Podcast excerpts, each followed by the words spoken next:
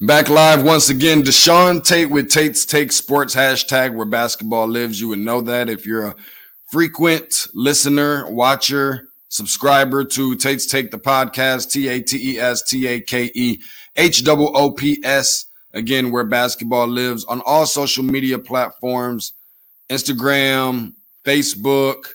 Um, also, feel free to subscribe. always remind you guys and tell you to subscribe.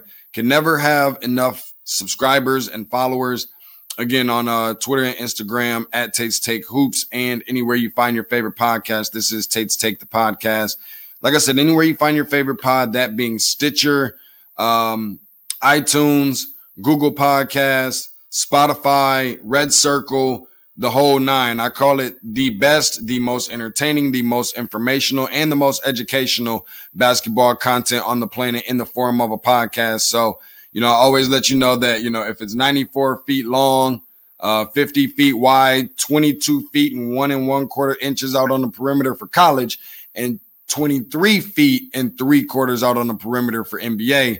The rim is 10 feet tall, and we covering it right here on Tate's Take. Now, I know that I tell, told few people and kind of teased a little bit leading up to on social media and so forth that we got a special guest. Shocker. You never know exactly who's going to be a guest, who's going to join us here in the locker room on Tate's Take on a regular basis. But while there are more interesting, um, uh, while we do have more interesting uh, guests coming on later on this week, over the weekend. Tomorrow, I know we have Van Tate, who's located out of New Mexico. Uh, also, we got Jeff Goodman uh, from the stadium, formerly of ESPN, that's going to be coming on on Monday to kind of talk a little bit about NBA draft. But today, we've got a good buddy of mine, Nick Hamilton, and I'll introduce him and bring him in within the next couple of minutes or so here. But uh, just kind of wanted to run over a couple things in case you missed it things that transpired on yesterday in the NBA. And I'm kind of curious to hear from you guys and see where you guys are at on some of this stuff because we saw some very interesting matchups. One of them that was not necessarily so interesting and hasn't been very interesting interesting throughout the duration of the NBA playoffs. 117-92 win for the Toronto Raptors. They take a 3-0 series lead over the Brooklyn Nets. No shocker there. When you don't have uh, Joe Harris for this particular game. I, am not sure if I, I don't think I saw um, Jarrett Allen out there, but you don't have Kevin Durant, obviously. You don't have Kyrie Irving. Um, you also don't have Spencer Dinwiddie. Am I missing somebody? DeAndre Jordan, you don't have either. So you're missing a huge bulk of the team. And I know that the uh, future looks bright for those guys, but it was just a little bit too much. Toronto Raptors, a team that I really believe has exceeded a lot of people's expectations. When you have, including mine, when you have a guy like Terrence Davis, who's a rookie, he's one of two rookies that have played every game this year. Fred van VanVleet, who I can only imagine is going to be looking for a max deal. Uh, yesterday, Serge Ibaka played really well, 20 points, 13 rebounds for him. Um, and then arguably Fred van VanVleet, Fred VanVleet and uh, and Kyle Lowry, probably the best downhill playing type style of, of a duo in the NBA.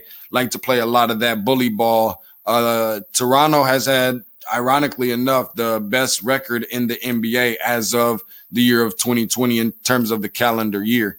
Um, but even more so, uh, I think that what the Brooklyn Nets have been able to do here is is just kind of find some bright spots between a couple players and and obviously uh, TLC let me see if I can remember this.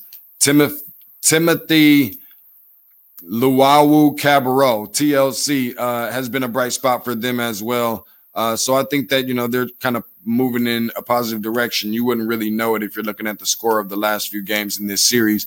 Uh, the Denver Nuggets fall to and fall is a huge word for them. I think that that's kind of an understatement to the Utah Jazz, who now takes a 2 1 lead over them, 124 to 87 in game three in Utah's favor with Conley coming back in return after the birth of his newborn baby. Nikola Jokic, 15 points, five rebounds, six assists, but it wasn't enough after Rudy Gobert uh, had 20 tallied in 24 points and 14 rebounds. And Mike Conley was just lighting it up. And I'm not a big Mike Conley dude. I know that he's very efficient uh, and and one of the more solid point guards in this league. Um, a little overpaid to my liking, but it is what it is. Uh, but nonetheless, they are in position to go ahead and uh, look like they're they Denver looks mentally defeated. And I see that Nick Hamilton just just got in here with us, so I'm going to get ready to bring him in here in just a second. But I want to make sure I get this out of the way when we're talking about Denver. Uh, they got some bright spots in Michael Porter Jr. A couple guys are just really not playing all that well right now. He's not really one of them. Uh, or I'm sorry, didn't. They got the bright spots. They got a lot of talent on the team, probably too much talent if there's a such thing. Too many scorers, not enough role players. MPJ obviously doing a good job. Didn't really have all that all that great of a uh, of a game on yesterday, but nonetheless, um, they've got to they're going to try and right the ship a little bit if they want to find a way to come back and just uh, and try to avoid going down three one. That would be a disaster for them. Uh, the Boston Celtics 102-94 over the Philadelphia 76ers. That is a train wreck just waiting to happen. That one looks like it's going to be a sweep. You're talking about teams that are mentally defeated. I think that the Philadelphia 76ers are at the top of that list. Trust no more process. I'm not buying into that one. Uh, look for them to move on. And then the Clippers. We're going to talk to Nick Hamilton about this one. Clippers 130 to 122, taking a series lead two to one over the Dallas Mavericks and Luka Doncic. We'll speak a little bit more about his injury status. Um, Kristaps Porzingis 34 and 13 in that one. Kawhi Leonard, the claw, 36 points and nine rebounds, eight assists for him. Without further ado, let's bring in the guy that I know everybody came in here to come kind of check out and, and, and like to come and see. We're gonna bring my guy up in here. My dude, Nick Hamilton. Bro, what's it, it been it been uh it been a minute, bro. I know hey look, I've only had the opportunity to meet this dude one time. I feel like I've been knowing him forever. I was out in LA um doing yeah bit of, of, of, shadowing with Rob Parker and then bumped into this dude and we knew some we got some mutual friends and so forth. Terrell Thomas, make sure you check him out, a really good dude. Um, bro, what's up, man? I had to fill the people in. How, how, you, how you doing, bro? What's new? Hey man, living and breathing. I can't complain, bro. How about you? Man, dude, the same. And not a lot of people have that opportunity to say this, especially with all the craziness going on with the coronavirus. I did mention to the people that we're going to talk a little bit about some Nipsey Hussle in a minute. Also, the same thing about um about this movement, man, of, of, of supporting black media. So I definitely want to check into that in just a second. But first, I want to get this NBA stuff out of the way. Let's start with we got a one seed and a two seed out there in LA. Let's start at the top. Let's start with the one seed. I feel like the Blazers have awoken, awakened a sleeping giant in a sense. Like the way that the Lakers came out in that second game, was I'm not sure if that's really the smoke, if that's what the cool kids are calling it nowadays, that that Portland really wanted. Um, what says you, and what was the di- biggest difference maker between those two games and what we expect to see tonight? Uh, like I said, I think the Lakers they started they were stagnant. Um, the air was out of the out of the jar, so to speak when you look at what the Lakers were doing, I mean, the, the Trailblazers were on a streak. I mean, you had a hot hand in Damian Lillard, which ignited a lot of other players like CJ McCollum, Carmelo Anthony, uh, a plethora of other players. And so when you look at what they were playing for, I mean, they they they had they were running on sheer adrenaline and heart. Uh, mm-hmm. Uh, they had to make a statement. They had, and, and it was up to the Lakers to see how they would respond in game two. And damn it, they responded in a huge way. But I'm not going to sit up here and say and act like Anthony, you know, uh, Anthony Davis is going to act like that every single game. He shouldn't have to, uh, but he, he's going to put up his numbers. Don't get me wrong. I'm not saying Anthony Davis is a scrub by any stretch of the imagination. He's an absolute star. He's an absolute stud in what he does. That's why the Lakers wanted him. That's why they traded so much to get him for moments like this and other moments throughout the season. But LeBron James has definitely got to step up. LeBron James has been lackluster in my estimation. He has not been the LeBron James or the playoff LeBron James that we are accustomed to seeing. And I don't know if that's due to age. I don't know if that's due to uh, being away. Uh, LeBron does thrive off being in a home court environment. And obviously, this is more of a neutral turf uh, situation. So I don't know if that changes mentally for him, but he's going to have to get it going at some point because if he doesn't get it going, the Lakers are going to be in trouble. Maybe not in this series, but in the next series against Houston, if they're able to make it, which I, I think they will, um, that's going to be a tough series for them. And, and Houston could, you know, deliver the, the, the, the two piece without the biscuit. If they do that, it's going to be a failure of a season. And so I know LeBron James is not eager to go home early, as we saw last season when he went home in April. Um, and so there's got to be a point where LeBron is going to have to step up. uh, he's going to have to be the LeBron James that we've seen him be, uh, especially in the second half of the season and even before the All Star break, how we saw him emerge. That's the LeBron James that everybody's been waiting on, and he's just been lackluster in my estimation. He's not been LeBron James that we um, are used to seeing. That superstar, the best baller in the game. Where is he? Two piece with the biscuit, bro. I, if I'm gonna do the two piece with the biscuit, I gotta have the wings. I'm not really a a big thigh, breast. Uh, well, you don't want you don't want the biscuit, brother. You, somebody to, if you use the biscuit, somebody put some money on your books. Yeah, I was, about, I was, about, to say. I was about to say, bro. Well, I mean, if, if we're only as long as we're only speaking in actually chicken terms, I'm not really right. a big breast and a I thigh dude. But I will take the wing. I gotta add a hot sauce. If you give me the biscuit, I gotta add the gravy or the honey to go with it. One of the two. I can't do the dry Popeyes biscuits, bro. No, no, no, bro. I'm gonna tell you, Harold or or Honey Kettle out here in L.A. That's okay, respect Harold's. I'm, I'm, familiar with the Harold's because of Chicago. But mm-hmm. uh, uh, uh, what'd you say, Honey Kettle? I'm gonna have to yeah. figure. Yeah. We're gonna have to link up next time I come to LA, bro, with all the palm trees and all that. Man, come to the west side. West side. west side of LA. That's what's up. Nick Hamilton, content creator, media personality, and sports and pop culture entertainment reporter. Do a little bit of everything. Dude wears many hats, jack of all trades, and so forth via Nightfall Media. Check him out on social media on Twitter and IG at Nick Hamilton LA at N I C K H A M I L T O N L A.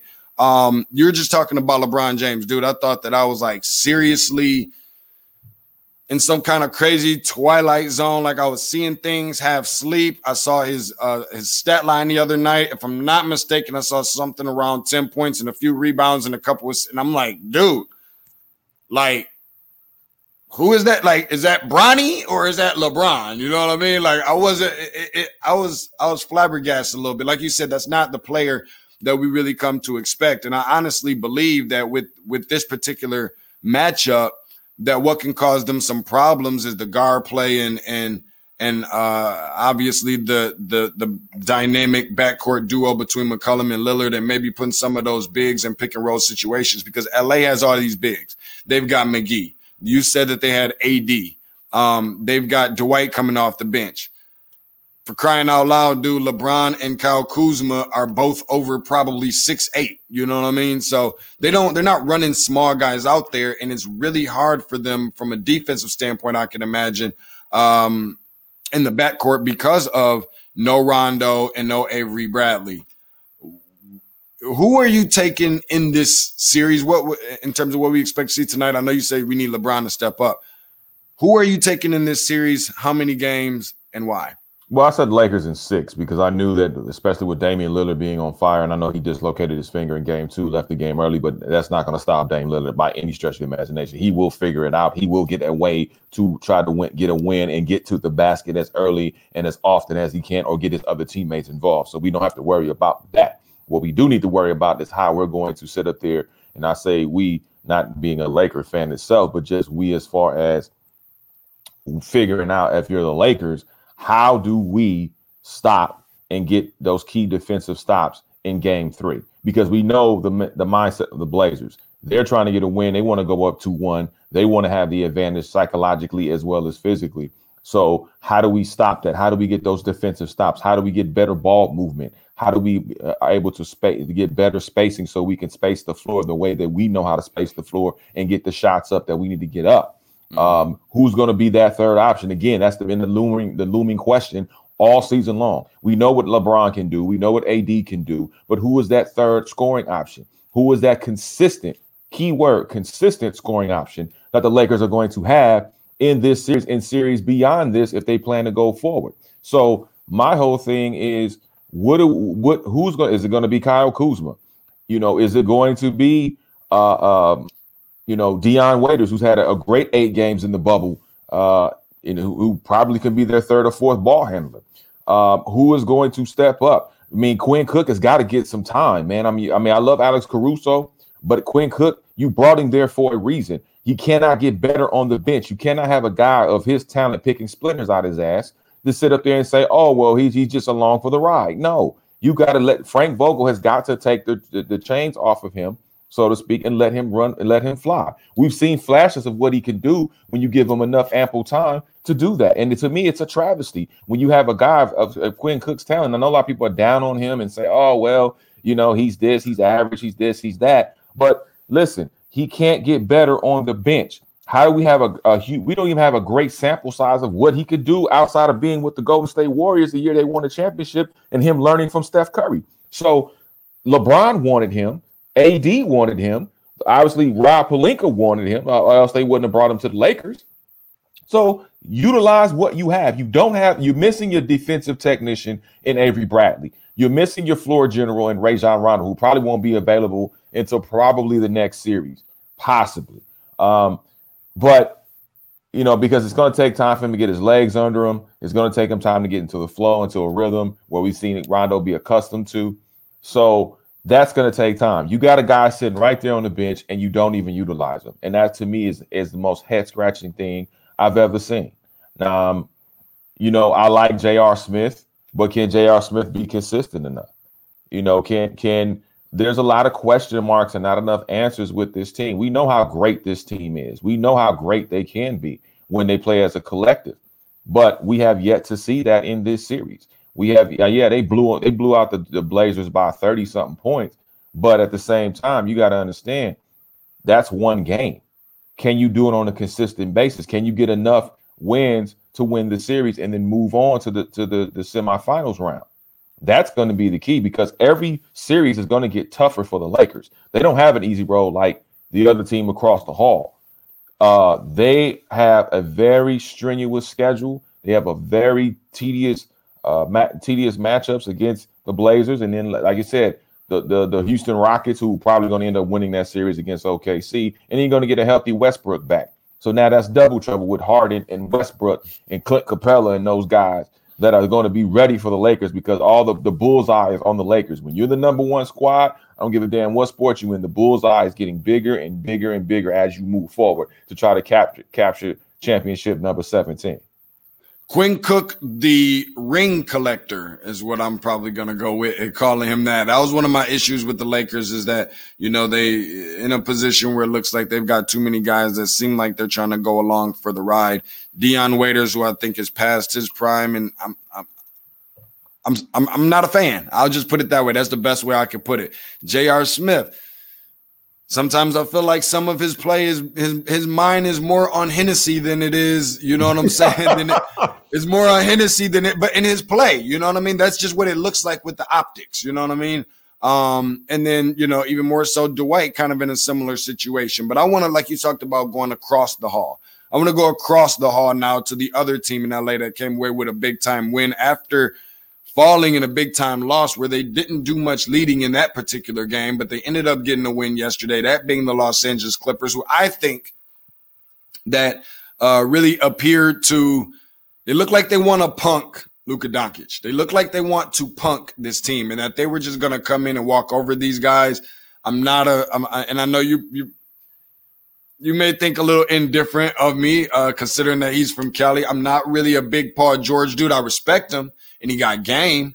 Um, but I just think that there's there's there's sometimes where it looks like Kawhi is more set into being a a systematic slash his team type guy. When you start trying to pair him with other big time players and all stars and great players around him and so forth, I'm just not a fan of that idea. I think that not that it can't be done, but I think that he excels better in that type of scenario. Now, I'll get your opinion on that, but also about this particular series overall because Luka's a monster. And I've been telling people if, if he's not the best player in the league already, which I'm not saying he definitely is, but I don't think he's far from it. You got the unicorn, he has a really bad team around him. This was a team that was not in the playoff last year, not even close. They're significantly better than they were. Where do you stand right now with the LA Clippers in regards to not only this series? How many games does this go? How many should it go? How many will it go? Um, and why? Well, first of all, what you're not going to do is sit up here and disrespect Paul George like this. You're not going. You're not going to talk about the man from the six six one. That's what. That's what we're not going to do up on, on, on this here program. But you had to sit up straight on me, Nick. You had to sit I, up straight on what me. What I will say, oh, absolutely. but what I will say is this: Paul George is a perfect number two, much like how we saw Paul Gasol be the perfect number two to Kobe Bryant. Kawhi Leonard is the number one. We know that. There's no argument with that. But but Paul George is the perfect number two, and I say that because of this. Kawhi understood that he had to have a number two in order to compete or even be in the, in the running to compete for a championship this season. Coming off his championship run last season with the Toronto Raptors, and we saw how they gelled together. Kawhi knew if you're going to the West, which is a much tougher conference, you're going to have to have some significant help in addition to pieces around you. You can't do what you did in Toronto. That's not going to work. You'll be at the seventh or eighth seed tops. We'll be looking at the Dallas Mavericks, for example. So when you're looking at what the Los Angeles Clippers had to bring to the table, they needed Paul George to be there. Now, the, the offenses do run differently when both of them are, are when one is on the floor and the other one is on the bench. The offenses do run differently because they're two different guys, but they still able to mesh when they run together. And that was the biggest concern or the biggest question mark is when are we going to see this team completely gel if they're completely healthy and how are they going to be able to run under Doc's system? So we saw now we we're seeing flashes of that. We saw what happened in game one. People could talk about, you know, yeah, that was a bogus foul against Porzingis. I thought it was crap. I thought he should have only had one technical and been able to finish the game. But I don't think that was a major difference because I think the Clippers had locked in in the fourth quarter. You saw what happened with Kawhi Leonard. You saw what happened with Lou Williams. You saw what happened with Paul George. Those guys locked in. Game two, they were asleep. Luka came in, punched them in the mouth, did what they needed to do. They got the split. Game three, they woke up and said, "Okay, the hell with this we're going to knock Luka Luka's ass around. And that's exactly what they did. But Luka has a lot of heart. And people are not saying this, but if you watch the game in game three, Luka's Luka is hurt. I don't know how how severe he's hurt, and he's playing with a lot of heart, a lot of intensity, and I give him a lot of credit because I think Luka is an absolute baller. But at the same time, he's not hundred percent, and I, and I don't think he's even eighty five percent to be honest with you. But I think he's trying to battle through it because he understands the nature of, of him being in the game. And so as he goes, the Dallas Mavericks go. As, as good as Porzingis is, as good as Seth Curry is, and, and Tim Hardaway Jr. and those guys, those are all role players. This is the premier star, cream of the crop type of guy in Luka Doncic. And Luka is the dude. If you take him out the ball game, and the Clippers knew that if they took him out the ball game mentally, mm-hmm. it's going to affect his play down the stretch physically and that's what Doc Doc is cerebral. People, I don't think people give a, a lot of a, a, lot of credit to Doc Rivers and him being the we know uh, you know there's a there's a saying in wrestling if you're a wrestling fan with Triple H they call them a cerebral assassin. Well, I think Doc Rivers is a cerebral assassin because the way he likes to implement certain plays and push guys, and he says, "Oh, hey, hey, what's going on here?" I don't. Hmm. But that's all part of the play. That's all part of the the the the, the whole strategy. So the Clippers play well in game three. I expect them to play well in game four. I picked the Clippers in five. I think Luka has I think he's he can he can be one of the best players in the game at some point. Um, I don't think he's there right now. I think he has a lot more bumps and bruises to go through. Uh, but you have a lot, a lot, of other guys where this league is going to carry, like guys like John Morant. You have guys uh, like Trae Young. You have guys like you know Spider Mitchell. You have you know Luka. Um, you know, Tatum. there's a lot of yeah, I mean Jayson Tatum, who's a beast. I mean Devin Booker. Uh, there's a lot of guys in this league where the league is going to be just fine moving forward. Now, who's going to be the top dog? Who's going to be the the the the creme de la creme?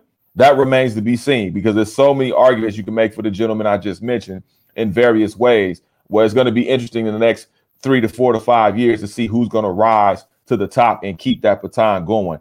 Um, you know, as as the league continues to flow. So I got the Lake. I Excuse me. I got the Clippers in five.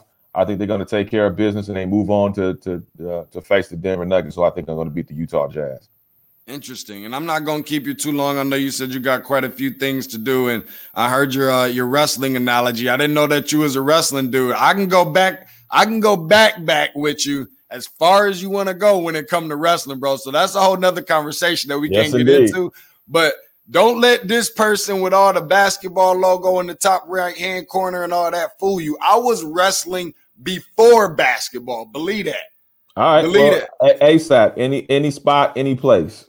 Okay, okay, perfect. Duly noted because we could definitely get it in, bro. I got family yes, members that, that tell people don't believe anything that you hear from him about all this basketball stuff came later. We right. thought this dude was going to grow up and be a wrestler for show. So believe that one. Nick Hamilton no. with us, man, content creator, media personality, sports and pop culture entertainment reporter from Nightfall Media. Catch him on Twitter at Nick Hamilton LA.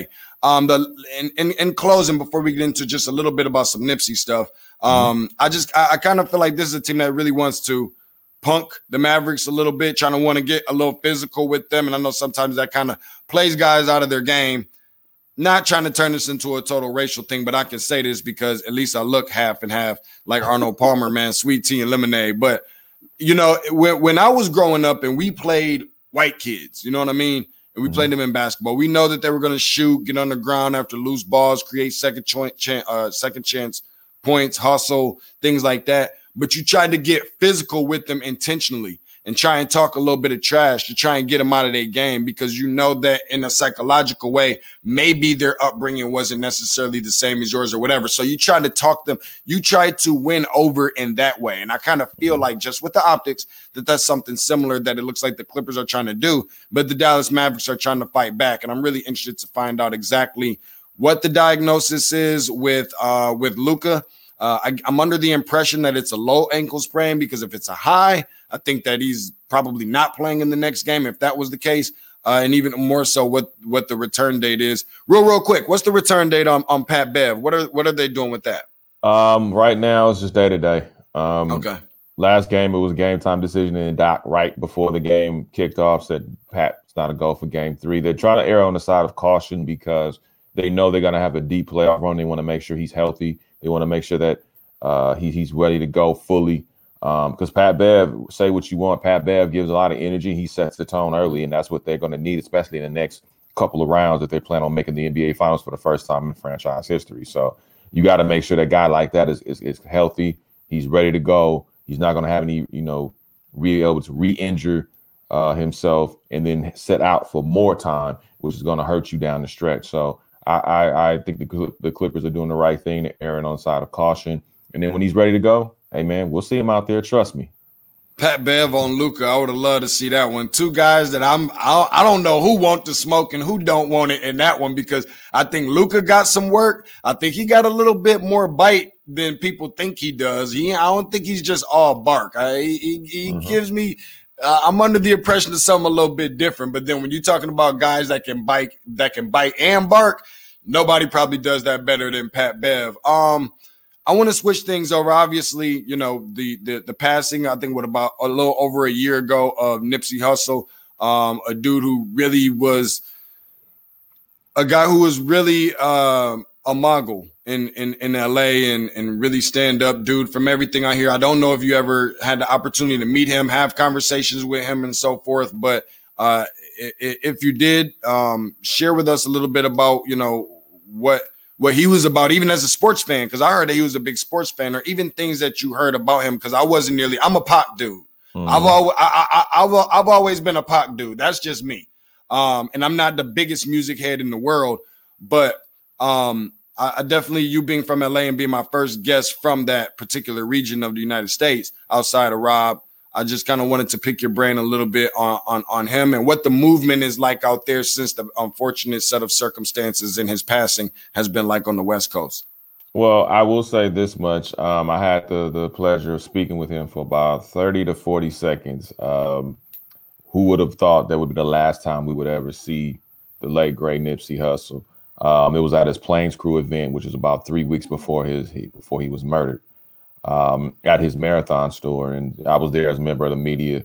Um, I got a chance to catch him outside, and I just kind of briefly told him, "Hey, man, I appreciate what you're doing for the area. I appreciate your business acumen. You know, music is always slamming, but the business side, man, you really inspiring a lot of cats out here, man. So much respect." He was like, you know, that that that raspy Nipsey voice, you know, looking out, you know, he yeah, he was that, but he was smiling, man. You know, he was, was, you could tell he was very happy for that day. He was very appreciative of people coming out to support him, to support his venues and his ventures.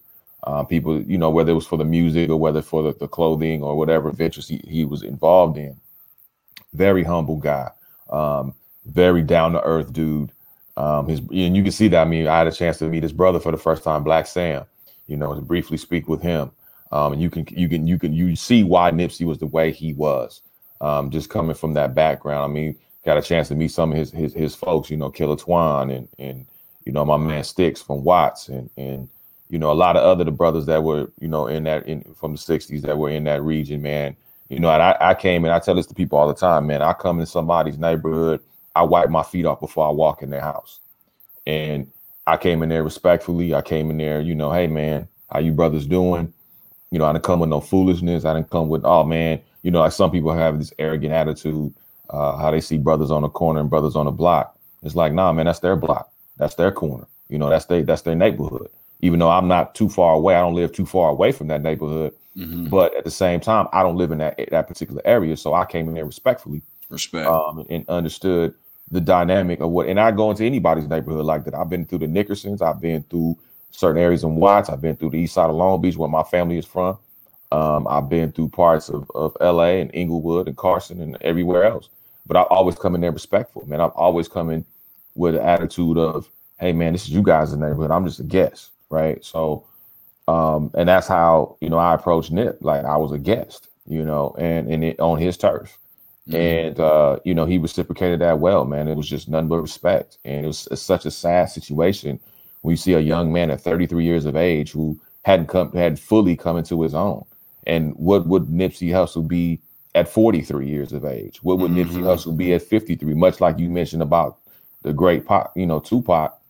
You know, what would Pac have been at 40 something years of age versus being dying at 25? Mm-hmm. You know, would he been in, would he been involved in politics? I remember Pac making a statement say, I may not be the change, but I will spark the brain mm. that will change. And I believe Nipsey uh, was that spark. And I even yep. talked to one of Pac's uh, friends and, and, and, label mates, Idi Amin, mm-hmm. and I asked him the same question. He was like, Yeah, I can agree with you on that. I think Nipsey was the statement that Pac had made, you wow. know, moving forward. And so, um, you know, Nipsey was just, he was, he, I mean, talking to people that actually knew him, uh, people like DJ Head, people like Chuck Dizzle, um, a plethora of other people that I've, I've, I've talked to or spoken with.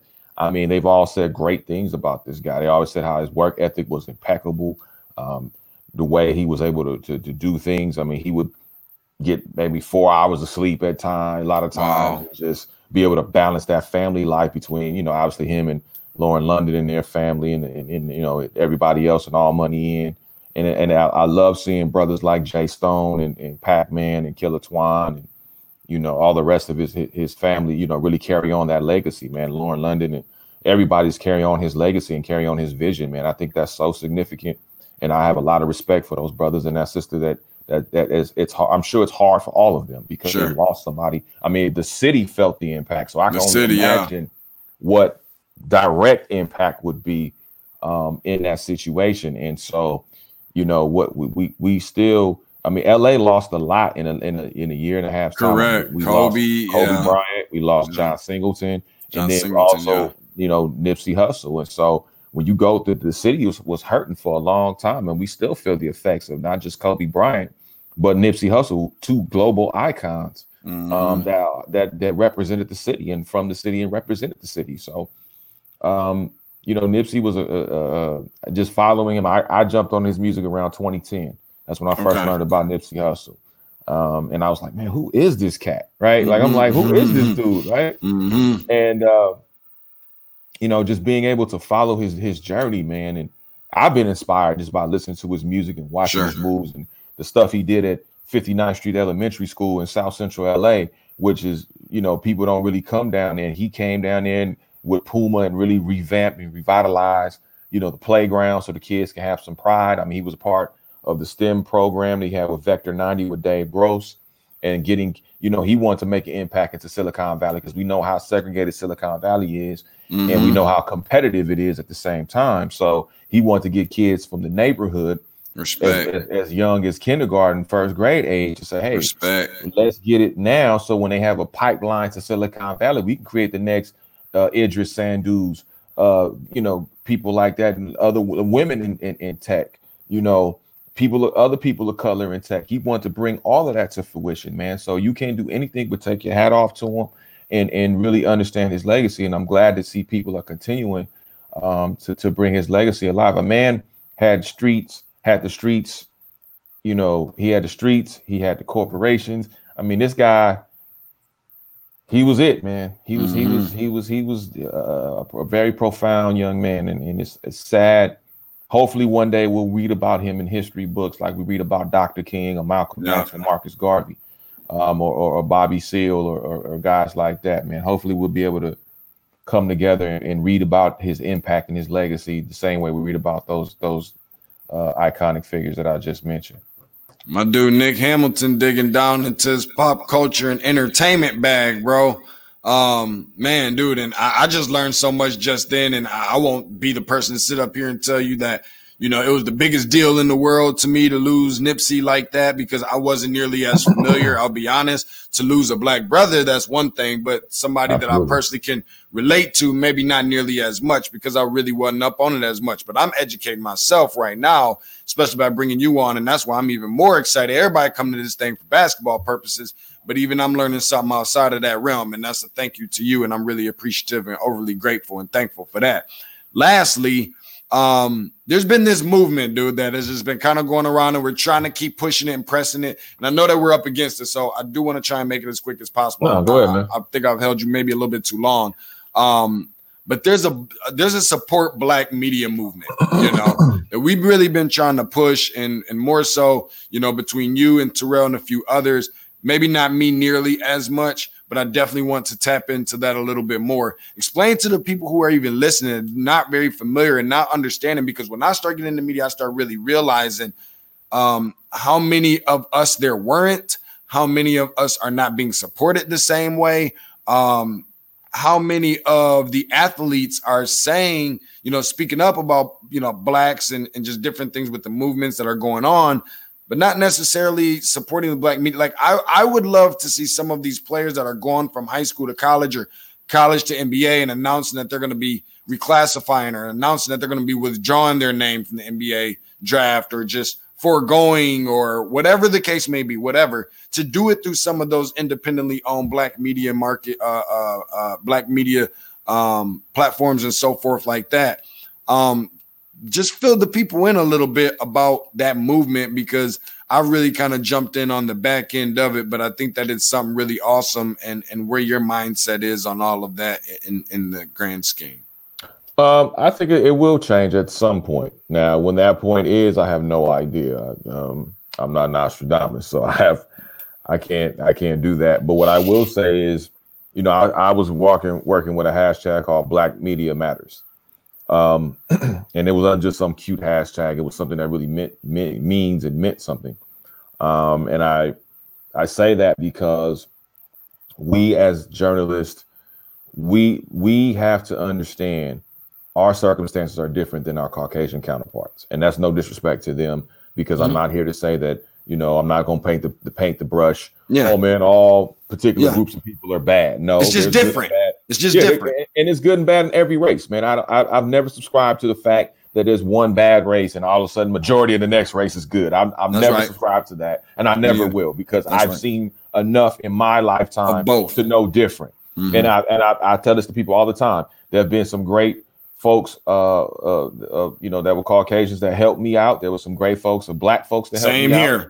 There Same here. Great, you know, Latino folks that helped me out. There were some great you know, uh, uh, people from the LGBTQ community that have helped me out along the way. Um, some people from, you know, the Asian community, you know, whoever, men, women, whatever. Um, so I'm never going to subscribe to that. Now, I do believe people will change if they desire to change, no matter how old you are, no matter what race or background you come from.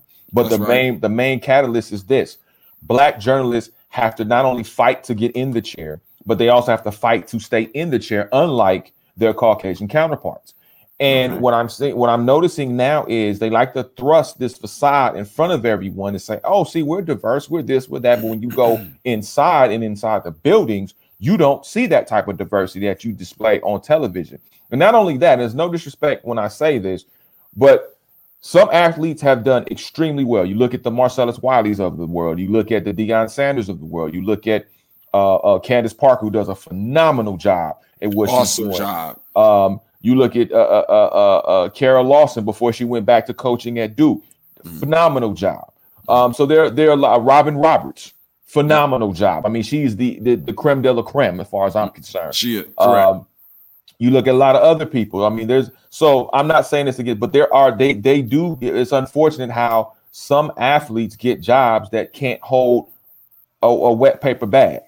Okay, and you got qualified journalists who are of black media, qualified can't even get a sniff of an opportunity, and it's it's appalling to me when you have these sports franchises and these other franchises and entities that uh, unfortunately came out after the murders of George Floyd and Ahmaud Arbery and Breonna Taylor, Emmanuel Ellis, and others that ran these PSAs about how much they want to end, you know, help end racism and inequality and oppression and social injustice and things of that nature. And I'm not painting everybody again with a broad brush, but there are a lot of these sports franchises that you look at, it's nothing but a bunch of crap. Because how can you sit up here and say that you want to end all that all of those things when there's things like that staring you in the face i.e black media black owned media? Let me be very mm. very clear when i say that black owned media latino owned media because when you look at the nfl and the nba they're over 75% black players in those both of those leagues so how come we don't have at least 50% of black owned media outlets being being able to have the opportunity to cover these teams and these players. And I'm talking about legit black owned media outlets that Correct. have been in the trenches, that have been in the game. Guys like myself, guys like Terrell Thomas, guys like you, and, uh, and, and uh, uh, Lauren Jones, who does an excellent job covering the Lakers. You have a, a plethora of other people in this field that have done a profound job you know, covering teams, providing coverage, disseminating the information to their various audiences. And see, what people don't understand is that black black audiences in Black America gets talked to in a different way that Middle America can't speak to. And that's not no disrespect to Middle America. It's just what it is. And so when you understand that, when you look in, in, in major markets like Los Angeles, New York, Chicago, uh, uh, Houston, places like that, where you have an influx of, of, of players that play in these leagues, when you have an influx of college football, that that well, majority of the college football players are absolutely black. Why don't how come you don't have an opportunity to get into these events and, and be able to prove yourself? Not saying that you owe us simply because we're black, but allow us the same opportunities that you would afford anybody else that does not look like us. Excuse me, so we can prove ourselves in order to to bring a different perspective to your game, a different audience to your game. The same thing I've said about the National Hockey League. I've covered the Los Angeles Kings for five seasons. You know how many black media members I've seen in, in the in the press box? Two. You want to know how many how many people besides myself have been in the media press box that I've seen? One outside of myself. One. And these are blacks that are still applied, I would imagine. One. Yeah. And when I've gone to the Anaheim Ducks to cover, outside of the, the the the the, radio network station that's the home of you know the the, the affiliate the home station mm-hmm. i've seen nobody black there. Now there's a group called black women of hockey. I believe if i'm, if I'm not if i don't have the name really? uh, okay. mistaken, never knew that, that. okay. are in they're, they're on twitter. And so i'm looking at this and i'm saying you have black players in hockey. Now it may not be an alarming rate like we see in the nba or the nfl but there's still black players that play hockey there's seven seven point five percent black play, black American baseball players that are in baseball. How come we don't have more black media when it comes to baseball? When it comes, how come we don't have any black Latino owned media when there are large Latino groups of players that are baseball? baseball. Mm-hmm. We don't see that on a consistent basis. We get the toughest times, and it shouldn't be like that, especially in this time and space. So when you put out these PSAs, when you're putting out these statements, I'm looking at you and saying, okay, do you really believe this? Or is it something that some PR firm that you hired to make yourselves look nice and look appealing put that out? Now, I'm not, now, I will say this much. There's one, I will say, a football team in the Los Angeles Chargers that have exemplified that thus far, as far as making sure that there's ample amount of black owned media that's been there um, and, and been a part of it. Um, obviously, it could be more, of course. I mean, we all understand that. But the fact that they've taken the steps and allowed their players to, to speak their minds. You have a black head coach that is speaking his mind. You have and allow and telling his players, hey, look, we know we have to focus on football, but we know we live in a real deal world in real time. Mm-hmm. So make sure that you take the time out to speak your piece, but also don't let that interfere with football matters because you have to, you know, balance both. And I mm-hmm. totally understand Anthony Lynn's message. And so when you see other, and, that, and I'm sure there are other teams that there's some other teams that have exemplified that message and allowed certain things to transpire. But I'm like, you are hiring black people now, but just because you may be hiring one or two black folks don't mean you have a black agenda.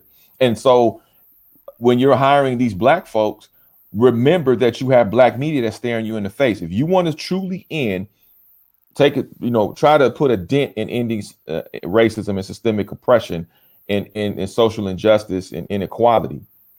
Look in your backyard. Stop focusing on your neighbor mm-hmm. across the street. Take care of your backyard, meaning there's no reason why I'm having trouble getting into certain teams. Not because I'm saying, oh, you owe me because I'm the color of my skin. No, I've worked hard. I busted hard. my ass. That's right. You know, to get here. I've been doing this for 11 years now. It's 11 years this month I've been doing this. And I've worked my ass off and I continue to work my ass off. Don't don't get it twisted. Like I'm not saying like I've arrived because I have. Yeah. Yeah. Uh, but I have made some strides, I do believe, in an, enough to get your attention when I've been able to cover various teams across the landscape. I've been at red carpets. I covered entertainment events. And so now it seems like with this whole COVID 19, they've been looking for excuses to try to keep us out the paint for a very long time. And so now this has finally been a, a legitimate quote unquote. And I don't mean to, to, to downplay COVID 19 because I believe it's very, very serious. I believe it's real. And I do believe, I personally believe in wearing a mask and social distancing. So I totally believe in that. Um, but I believe they're also using this as an excuse to keep folks out. Mm. And there are certain leagues that I will not name that have made sure that they've kept certain folks out of coverage. Yeah, it's great that we get on the Zoom calls, and I'm all I'm grateful for that. But we also want the coverage that we can get. We Correct. want angles that we want to be able to take. Correct. I want to be able to sit there and say, "Hey, I'm at the ballpark hey, I'm here, hey, I'm there. You understand mm-hmm. what I'm saying? That's right. That's what I want. And that's what I want for not just for myself, but for other people. That's I right. want us to be able to answer those, ask those questions and get called upon in those rooms and get called upon in those meetings on a consistent basis. Jim Hill ain't the only black dude out here. You know what I mean? There are other, there are a plethora of other people. There are a plethora of other, you know, Shout out to my man Rashawn Haylock, who's on KTLA now doing the sports. I mean, that brother's been grinding for many, many moons, many years. Mm-hmm. You know, and he was under a network where a dude wouldn't even give him an opportunity, or truly give him mm-hmm. a chance to be on a on a on a station. And I'll say that he ain't said it, but I'll say it. Mm-hmm. So I'm glad to see. And shout out to Darren Horton of KTLA as well. Um, you know, that's another good brother. So you know, it's it's just we got to start looking out for each other, man. But we got to start making sure that we when we get in these positions that we handle our business. We don't slack off. We don't, you know, kiki and and joke around. I mean, it's a fun job, don't you? I mean, you know that. Yeah, no doubt. Everybody. But you know, there's a time and a place for everything, and we got to make sure that we stay on code, we stay on point, and we make sure that we do what we need to do to continue to elevate the platforms and be able to support each other. I think that's the biggest key. We have to continue to support each other. Me coming on your show, and, in other shows like this. I think is is a great show show of solidarity. Shout out to my man Terrell Thomas, who's done a phenomenal job with these urban times mm-hmm. and his team. Um, like I said, I, I, mentioned you know other people, you know uh, Jackie Ray, who's also uh, the host. I host a show called The Opposite Reaction with every week on Dash Radio. Um, you know, her, she's doing her thing with the Fumble Sports. I mean, there's a lot of the plethora of other people that are doing things, and we all need to make sure that we connect and really just support and uplift each other. Because if we don't, we're going to be just a bunch of individual fingers and not be a mighty fist. And that's what we need to have. And again, you know, I, I, I get along with anybody that gets along with me. I got love for anybody that loves me. So this is not, you know, one being better than the other. Um, I think we have seen a few strides in, in, in black media, but at the end of the day, there needs to be way more, and there could be way more done. Um, and I'm glad to, and I, I hope, and I put this off on the athletes as well. You got to stop letting your PR people divide you away from us because before mm-hmm. you got to that level, we were the ones that elevated you. We were the ones that wrote the stories on you. We were the mm-hmm. ones that when you became that number one or number two pick or mm-hmm. top notch or, or the pick that people didn't think that was going to amount to crap. And you, you, you emerged and elevated to a higher plateau. So don't forget that. Don't allow it. Remember, they you don't work for the PR firms. The PR firms work for you. Mm-hmm. So under, remember that these team PR people don't let them separate mm-hmm. you from us because when you get into trouble and the teams want to separate themselves from you, guess who you're going to run to? You ain't going to yep. run to TMZ. You yep. ain't going to run to none. You're going to run to us. to us. Yeah. Because we're going to try to elevate you, get the story right, elevate yep. you to a level, and then move forward. That's, that's what right. we, that's what we're going to do. That's who we are. And that when I say we, I say we as black media, people mm-hmm. of color, uh, Latino owned media outlets. That's what we do. We elevate and try to make sure we don't paint you in a bad light. Most of us don't paint you in a bad light. Mm-mm. And don't tell me, oh, well, we have black media. No, no, no. There's a difference between having black media and black owned media. Mm-hmm. Huge mm-hmm. difference. Not taking anything away from the brothers that have got on to uh, major outlets. Congratulations to them. I support them as well. Congrats. I support Congrats. the, the the women, the, the the ladies that that that get on and do a fantastic job. People like Maria Taylor, people like mm. Cari Champion, Jemele Hill, who have a fantastic show. I support them. I I'm inspired by them. I'm mm-hmm. inspired by these ladies. You know, I just like I'm inspired by people like Hannah Storm, who I've had a chance to meet. Um, people, you know, that I've I've, I've seen um, do do ex- exceptional work. Um, you know, it's just it's it's it's a great thing. Um, but it's got to change. We got to continue to keep changing and push the narrative. So hashtag Black Media Matters. Um, you know, we got to continue to keep keep keep our foot on the gas and and and show really show continue to show our value and show our worth. Um, because we've earned that right. Nobody's giving us nothing. We've earned those rights to be there, and that's all we're asking is just giving it, allow us the opportunity. Congratulations on your 11 years this month, man. I want to say that on a Thank personal you. level from me to you. The and uh, uh, my dude Nick Hamilton was in that thing cooking, bro. That's when the, when the pastor get going, you just let him go. You know what I'm saying? You get you yeah. add a joint in the hand to preach, preacher. Preach, preacher. Nah, you know, just, that's all I was what? missing. nah, man. You know what? I appreciate your platform, brother. I appreciate you know you allow me to come on here and speak on it. Um, and I and congratulations to you and your platform as well. Uh, without you know, I think there needs to be continue to be more, and uh, you know, and success to what you're doing, man. And uh, you know, I appreciate it, man. So thank you so much. I got to get on to my on my airwaves now. No doubt. no doubt. Thank you, my brother. I appreciate it, man. Much love to you. Uh, Nick Hamilton, content creator, media personality, and sports pop culture entertainment reporter for Nightfall Media. Catch him on Twitter and IG at Nick Hamilton LA. Thank you, sir. Appreciate it. I thought that that was uh that that was that was interesting. I wasn't really sure that everything was gonna go that way, and we could have sat back and did that for for years and sat there and just listen and, and, and just soaking up knowledge and listening to him talk and kind of banter and going back and forth and so forth. And so I think that a lot of the things that were said were very, um, were just very, very, very important. I'm glad that I had the opportunity to bring somebody on to talk about some of that stuff, not just some of the basketball stuff as well. So getting ready to um, put a bow on this thing. And in conclusion, remember to subscribe, subscribe, subscribe. I'm very overly thankful and grateful for those of you who have already done so. Um, for those of you who are going to do it in the future as well. Uh, for those of you who checked in live, for those of you who will uh, be listening and or watching this later on. Uh, for some of the people that chimed in and I didn't have an opportunity to put them up on the board, my sincere and genuine apologies to you for that.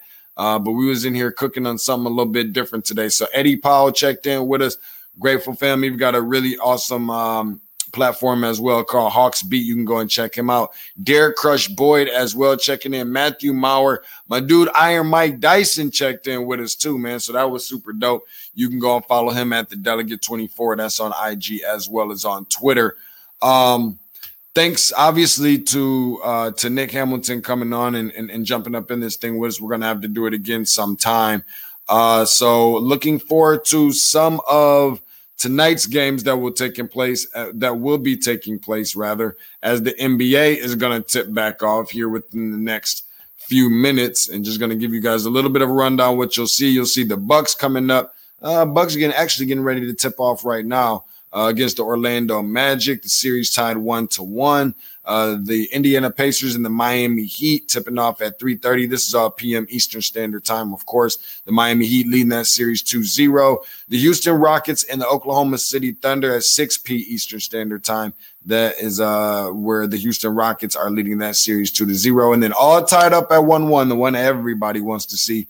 LeBron James and the Los Angeles Lakers taking on Damian Lillard and company at 8:30 uh, p.m. Eastern Standard uh, between the Lakers and the Portland Trailblazers. So that's going to do it for me. Appreciate everybody for uh, checking into the podcast. Remember, anywhere that you find your favorite podcast, you can find this right here. Tate's Take, T A T E S T A K E. Uh, just hover over the little search box with that magnifying glass on it right there and then uh, just type in Tate's Taking to pull up, subscribe, tell your friends, tell your family, tell your enemies, tell your mama, tell your grandmama, tell everybody about Tate's Take, the podcast. Also follow along on social media at Tate's Take Hoops, T A T E S T A K E H O O P S. Also, want to make sure I mention that we also can, uh, you can also subscribe to the YouTube channel, Tate's Take. We are on there too. Yes, that is Tate's Take as well. So, overly thankful and grateful for everybody. Check it out. Finally, 15 minutes after every um, Monday through Friday, of course, 15 minutes after the very last playoff game concludes, somewhere around midnight, somewhere right up in that range, bearing an overtime game. Uh, I have actually launched a new um, uh, platform piece that you can check out again 15 minutes after the last game. It is called The Final Buzzer with Deshaun Tate. 15 minutes after just kind of recapping the games. Kind of want to see what you guys think, allow your voice to kind of be heard. You can chime in with us as well. Uh, and look into some of that stuff as well. So definitely want to make sure that I'm pushing that out there to give you guys the opportunity to hear what was going on uh, behind this person's eyes uh, when he was watching the game and just kind of getting some of uh, you guys' opinion on what you saw during the game as well. So I want to open that opportunity up to you guys as well. Remember, Tate's Take.